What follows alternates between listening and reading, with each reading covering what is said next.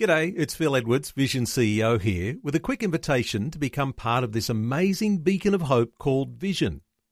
Together we can put our love into action to help people of all kinds build or rebuild their lives on the truth of God.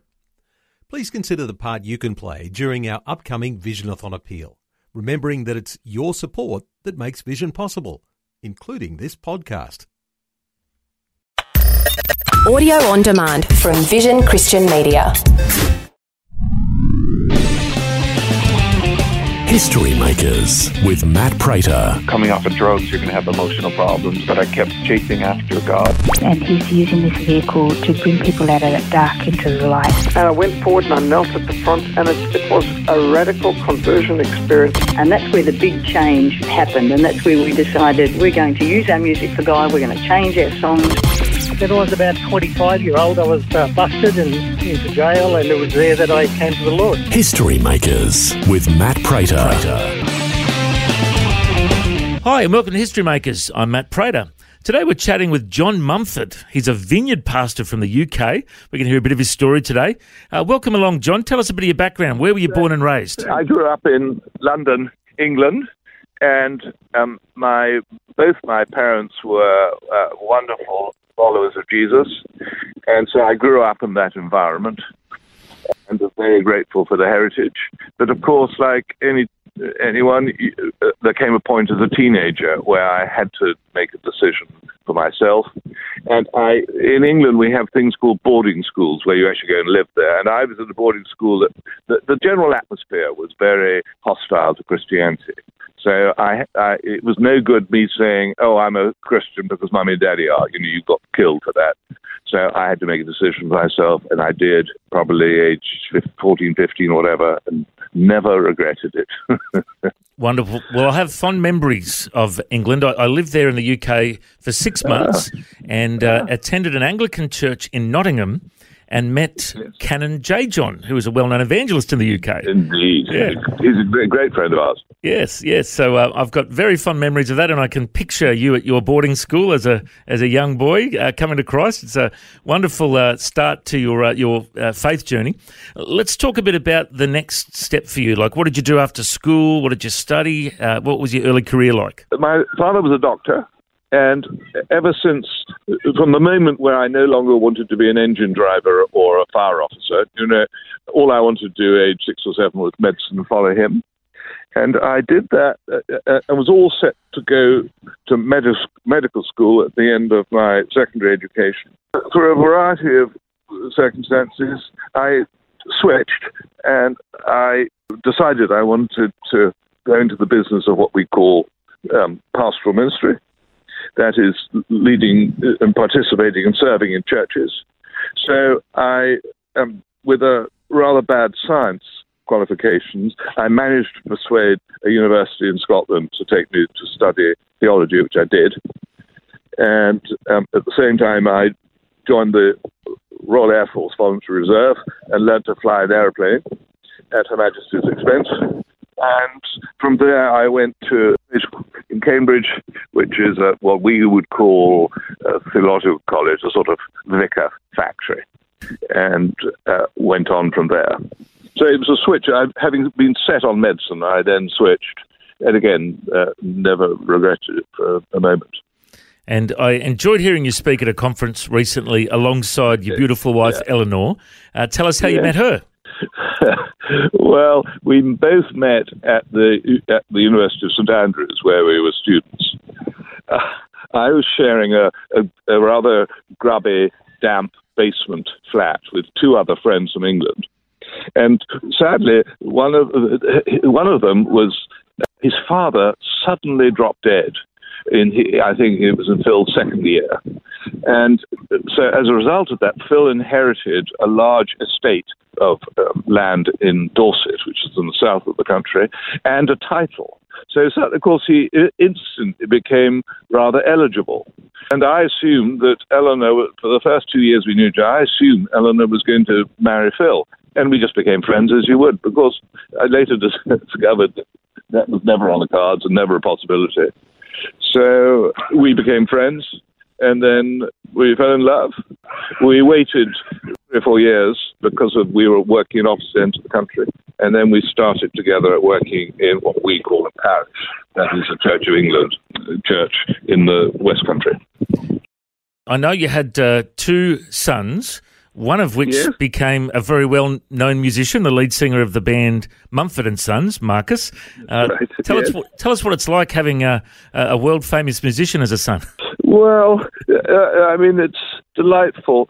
Uh, you know how, as a father yourself, you know how these things work. As your children grow up, you, you you love them and are proud of them from day one. You want them to do what God's called them to do. I mean, that's. I, I don't think anybody was more surprised when it, he, he was at university studying Latin and Greek both of which he loves and still reads. But for a variety of reasons, he, that didn't really work. So he decided he was going to go in this direction. And he's done it. He worked very hard. I'm glad to say that he has held on to the, the values and the convictions that we've all shared together.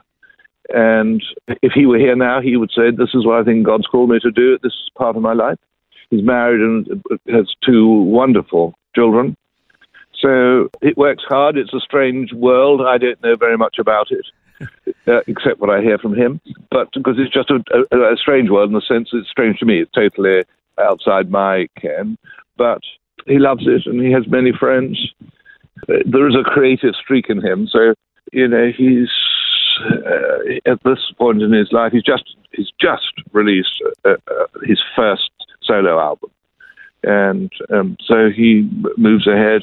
And his wife, Carey, is um, act- an actor, so she they they juggle their two careers. This I think very successfully. Well, I am a massive fan, and uh, if people do want to search up Mumford and Sons Amazing Grace on YouTube, it's one of the best live versions of Amazing Grace I've seen. It's absolutely brilliant. And, uh, I'm also uh, excited to see uh, Marcus has released his solo album.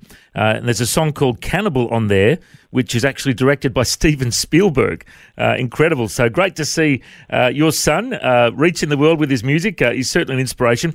Now, let's move on to a bit more of your uh, vineyard uh, background. So I uh, I was a part of a vineyard church for a number of years. Uh, I heard you speak at a vineyard conference recently. Absolutely loved uh, hearing your uh, story. Uh, it all changed when you met this crazy American named John Wimber many years ago. Tell us how your life changed uh, after being an Anglican vicar for many years, and then John Wimber walks into your life.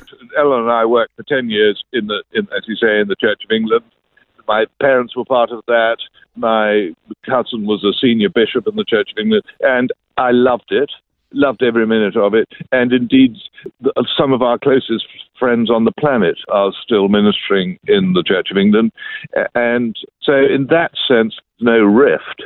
But to my great surprise, God started to speak to us about joining this crowd of a new church movement that was developing. uh, It was originally started in California, but it's developing around the world.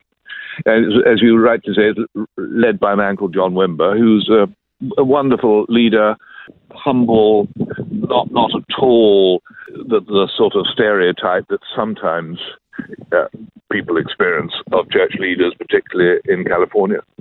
As I say, he was humble, he was gracious, he had a wonderful, wonderful sense of humor, and he was particularly, God used him in particular ways in making Christianity and discipleship and following Jesus very acceptable or, or, accessible. That's the word I'm looking for. Very accessible to people, and we just became friends. And then uh, we felt that God was beginning to speak to us about joining this particular group, and which is what we ended up doing.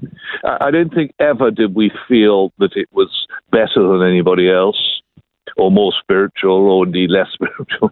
It was simply that we felt for us this was what God was requiring of us.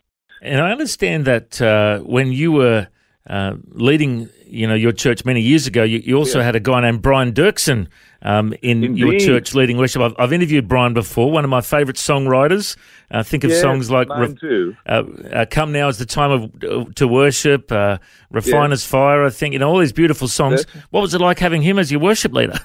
Uh, it was it was a delight. At the time, we were leading a church near the centre of London, and at the same time, we were also leading the growing number of vineyard churches in the United Kingdom. And he was he'd done one job, and he was sort of between jobs, and we connected.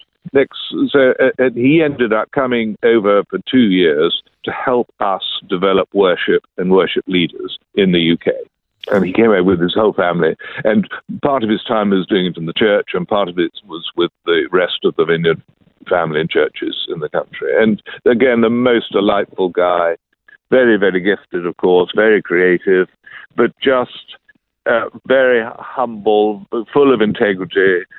I mean, it was just a delight, honestly, a delight to work with. He was in great demand because everybody around Europe wanted a piece of it. Oh, yeah, certainly love his music, and many people would have many people would have sung his songs and many other great vineyard songs in their churches over the years. Uh, it's been something that uh, has really blessed the body of Christ, the, the incredible music. But the other focus for the vineyard has been church planting around the world. And you've had the privilege yes. of uh, visiting many vineyard churches around the world. Here in Australia, there's many all around Australia. Um, tell us about some of the other nations you've travelled to and uh, ministered in the vineyard churches. Vineyard churches are popping up like mushrooms. We've always felt very, very strongly that, as I think I said earlier, we're not the best or the brightest, but we love the whole body of Christ. So very, we have lots of friends and, and fellow uh, leaders and believers who are in the Catholic Church or the Baptist Church or the Pentecostal Church or the Salvation Army. So it's a lot. It's in the context of all of that that we we do what we do. We plant churches. There are currently 16, I think, uh, 16 nations now around the world where they they have a vin- an established vineyard presence, an established vineyard family in the nation. So recently we went to Brazil, for example, and we were invited. There are a lot of churches up in the north. Uh, is of course the Amazon River, uh, there's a the river Xingu is a tributary of the Amazon, and all there are no roads there at the moment, so everything is done on the river with boats and churches and houses are on stilts.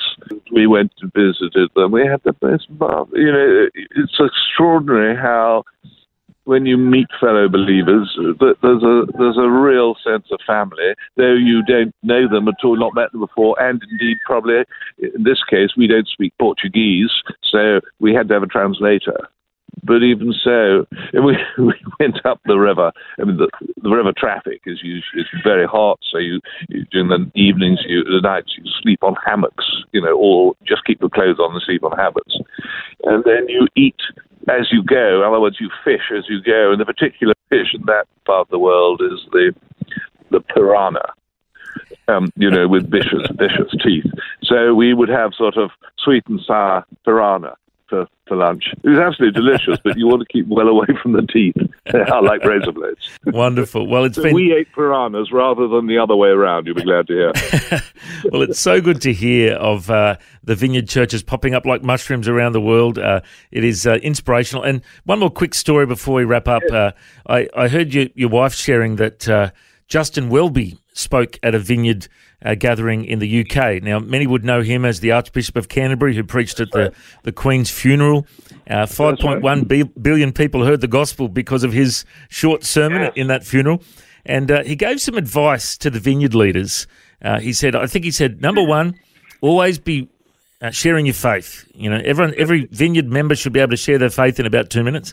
And I think That's the second right. one was always be led by the Spirit. Was that the That's two things exactly that he said? right. Mm. He's a great friend, and um, he loves us, and we love him.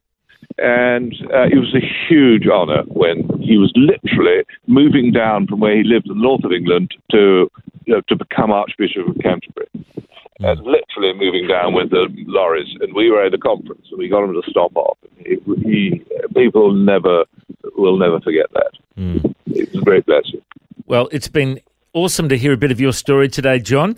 And if people want to find out more, they can search up vineyard churches around the world. They're uh, all around Australia, all around the world. And uh, of course, uh, they've got lots of great worship music still pumping out. And uh, they're uh, an inspirational movement and uh, we uh, are really blessed to uh, be able to connect with you, John. I reckon you're a history maker. Thanks for joining us. Thank you so much for having me. If you'd like to hear this conversation again, listen online anytime at historymakersradio.com. There you'll also find links to all of our social media channels and you can subscribe to our iTunes podcast. History Makers is a faith based ministry and we want to thank everyone for their generous support. If you've got a suggestion of anyone we should interview, send us an email info at historymakersradio.com. God bless. I'm Matt Prater and my challenge to you now is to go and make history.